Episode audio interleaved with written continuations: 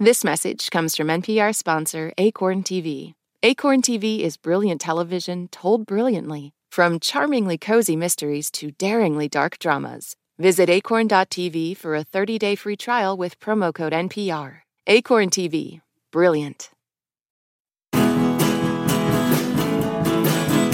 In the delightful Netflix series Scott Pilgrim Takes Off, the entire main cast of the equally delightful 2010 film Scott Pilgrim vs. the World is back to voice the characters they played in that movie. It's a brand new story that focuses on Ramona, voiced by Mary Elizabeth Winstead, as she renegotiates her failed relationships with her seven evil exes. I'm Glen Weldon, and today we're talking about Scott Pilgrim Takes Off on Pop Culture Happy Hour from NPR. Moms know the ups and downs of life. It's what makes them great subjects for books. This is one of the things that fiction can do, right? It can give us a window into the battles that each person is waging or facing, but it doesn't mean that we condone her actions. This week on NPR's Book of the Day podcast, we are discussing books centering mothers. So call your mom, then tune into the Book of the Day podcast from NPR.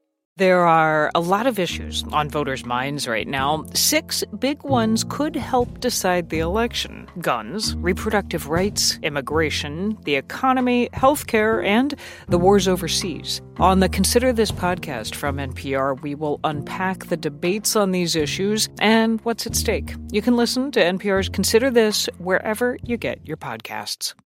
Pro Palestinian protests have popped up on college campuses across the country. But from the eyes of students, what are we missing? From the outside, these protests are painted as really violent when that couldn't be further from the truth. I'm Brittany Luce, host of NPR's It's Been a Minute, and I'm inviting you to hear from student journalists who see what the rest of us cannot. On It's Been a Minute from NPR. I'm Rachel Martin. You probably know how interview podcasts with famous people usually go. There's a host, a guest, and a light Q&A. But on Wildcard, we have ripped up the typical script. It's a new podcast from NPR where I invite actors, artists, and comedians to play a game using a special deck of cards to talk about some of life's biggest questions. Listen to Wildcard wherever you get your podcasts, only from NPR. Joining me today is NPR producer Mallory Yu. Welcome back, Mallory. Hey, Glen. Also with us is Vulture TV critic Roxana Hadadi. Hey, Roxana. Hello. Hello. Let's do this. Scott Pilgrim Takes Off reunites the cast of Scott Pilgrim vs. the World, including Chris Evans, Jason Schwartzman, Aubrey Plaza, Kieran Culkin, and more, including Anna Kendrick for like three lines. it starts off in the same way that the movie and the comic it's based on did. Scott Pilgrim, voiced by Michael Cera, is a dim bulb young Torontonian who might be a terrible musician. The jury's still out on that. He falls in love with Ramona, voiced by Mary Elizabeth Winstead. She's a Netflix delivery person, which tips you off that this is a period piece, the period being the aughts. She's got seven evil exes, and to win her hand, Scott must defeat them all in a series of fights. But in this animated series, something happens in Scott's very first fight that shifts the show's focus to Ramona, who reconnects with each of her evil exes to uncover a mystery and to just like grow as a person in the bargain. Scott Pilgrim Takes Off was developed and co written by Ben David Grabinski and Brian Lee O'Malley. O'Malley wrote and illustrated the original Scott Pilgrim comic series. It's the product of the inventive Japanese anime studio Science Saru. All eight episodes are streaming now on Netflix. Mallory, kick us off. So I'm going to admit that when I first heard about this, I assumed it was just going to be a normal adaptation of the Scott Pilgrim comics. And me too. Yeah. As a notable Scott Pilgrim, the character hater, mm-hmm. I was mm-hmm. like, why is this necessary in life? And after watching these last eight episodes, I am so happy to say that it is necessary in life because honestly, justice for knives, justice yeah. for knives. Um, I really loved these episodes and I'm sure that's partly my like millennial nostalgia and just love for the cast, which everyone is just having so much fun that you can't help but kind of fall in love again with these characters. Mm-hmm. I love that it's like truly an anime adaptation of a beloved comic because it exists more alongside and almost in answer to the source material. Mm-hmm. I love the direct references to some of the comic's more problematic elements. Ahem, Scott mm-hmm. Pilgrim dating a teen. Mm-hmm. Wait, I- I'm sorry. Did you say he's dating a high schooler? Dating may be a strong word. Our intel says they've never kissed, but they did hold hands once. Does Ramona know? He hasn't told her yet. Wow. And I thought we were evil. I also love how much it's like deeply aware of why people love this series. And like any good anime, it's going to give fans and shippers exactly what they want. Excellent, excellent.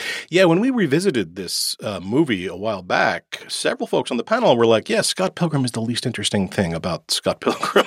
Yep. I mean, and it does get awfully meta, awfully quick, and I didn't find that annoying, and we'll get to the reasons why. But first, Roxana, what'd you think? I am a Scott Pilgrim apologist, I guess, because I enjoy Scott and I really like the film. It's probably still my favorite Edgar Wright film. Oh, interesting. Okay. But I have not read the comics. So this was mm-hmm. like a real foray into a different sort of storyline, which I really liked, mm-hmm. a different sort of visual format. And yeah, there's the millennial nostalgia of it all.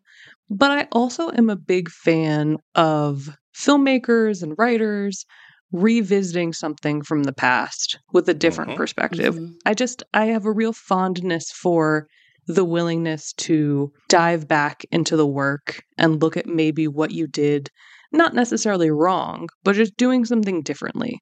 So there's a lot of that, right? There's a lot of that, to your point, Glen, that's just baked into this as like a meta frame within a frame, movie within a TV series within a movie. uh-huh. There are a lot of layers. And I just felt really charmed by it all.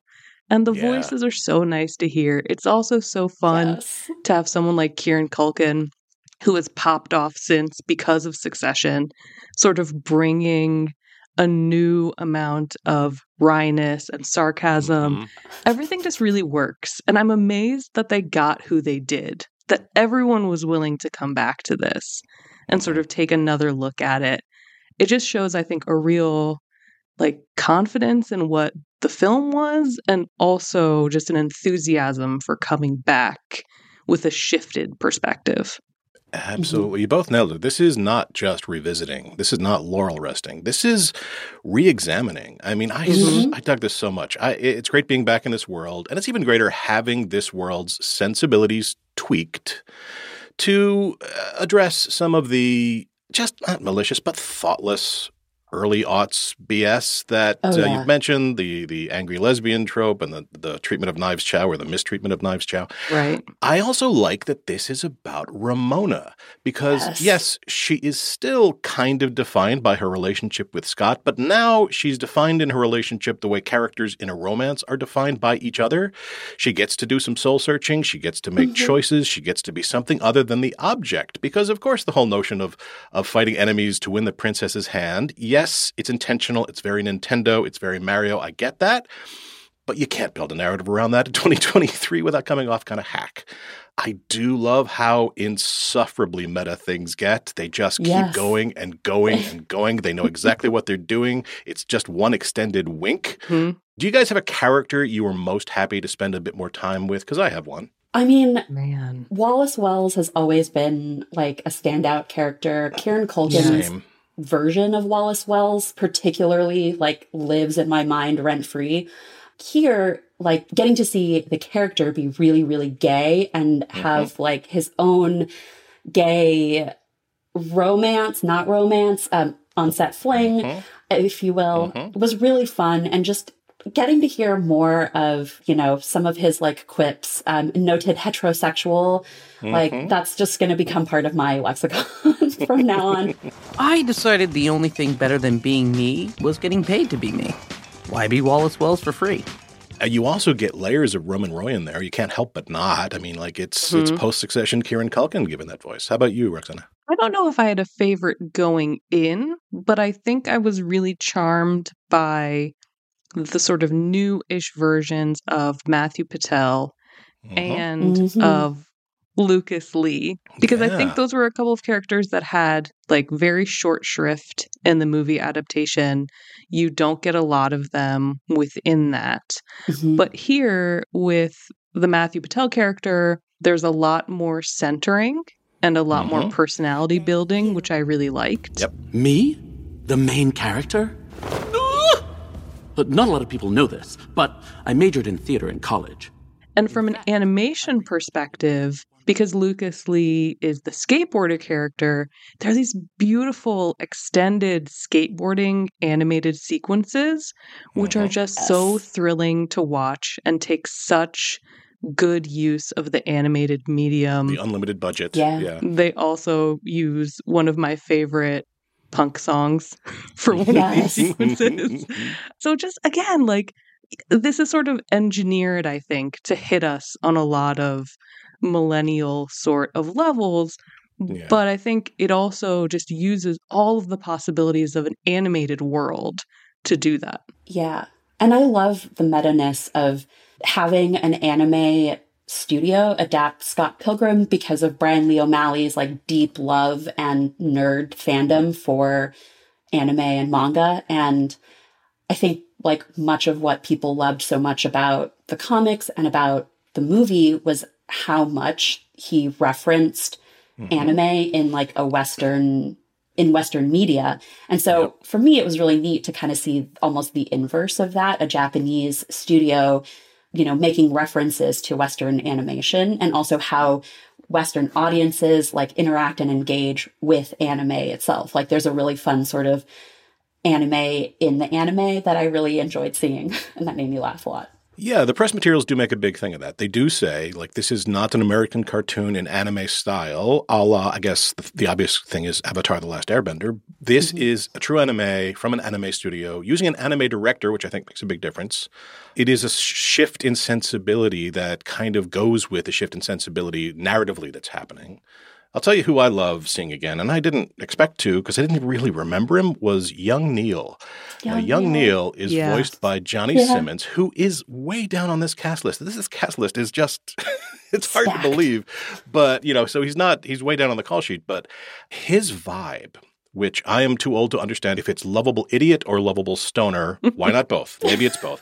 There's so much big anime energy in this show, and he is just kind of there at the center, uh, being young Neil. Okay, there I am, right, at my roommate's bandmate's funeral thinking, wow, like, what if I can die?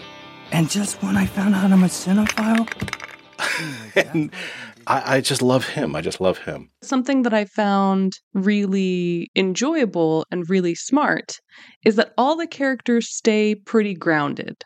There Mhm. are absurd action sequences and things that happen that alter people's identities and lives, but I think everyone is still recognizably the characters that were introduced in the movie and are still recognizably driven by the same motivations. Yes.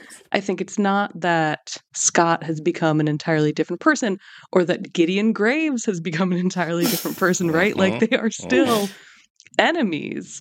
I think there's just sort of a deepening of like 15 years later, 20 years later, when you look back on things that you did, are you still committed to how you let something play out? Mhm. Right. Mhm. And just from a silly point of view, I love that they show Ramona bleaching her hair and dyeing it. Like there are these little visual cues that unite each episode. Yeah. And that's what's really fun about TV, right? And I'm sure about like the comics versions of these too, that there are just these little moments that we return to that help ground us in the story. Yeah, that's a great point.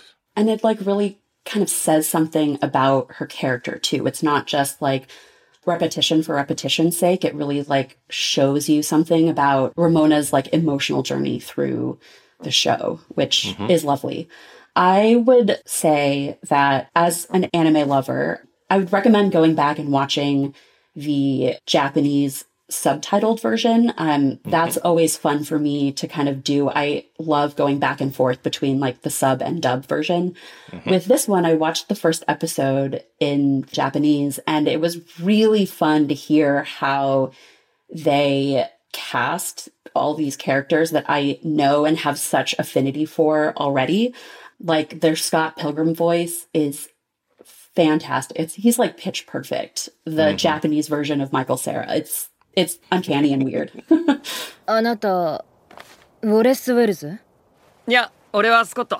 スコット・ピルグリム。I, like you, Mallory, I went into thinking this we're just going to get a straight adaptation of the comics. I was looking forward to it because I love the comics, but I was like, well, then what are we doing here? And I am so delighted that this show, as it goes on in ways we won't spoil, becomes about exactly that about reassessment, about looking mm-hmm. back and recognizing that there are things you can change, that you have choices in life, that you are not locked into anything. It is such, apart from just being charming, this show is hopeful as hell. And I think that's another reason why I dug it. Yeah, absolutely. Yeah. Yeah, well, we all have heart eyes over here for, for this show. We want to know what you think about Scott Pilgrim Takes Off. Find us at facebook.com slash PCHH. That brings us to the end of our show. Mallory, you, Roxana Hadadi, thank you both so much for being here. Thank you. Always awesome to be here. This episode was produced by Liz Metzger and edited by Jessica Reedy and Mike Katzif. Audio engineering was performed by Rebecca Brown, and Hello Come In provides our theme music. Thank you for listening to Pop Culture Happy Hour from NPR. I'm Glen Weldon, and we'll see you all tomorrow.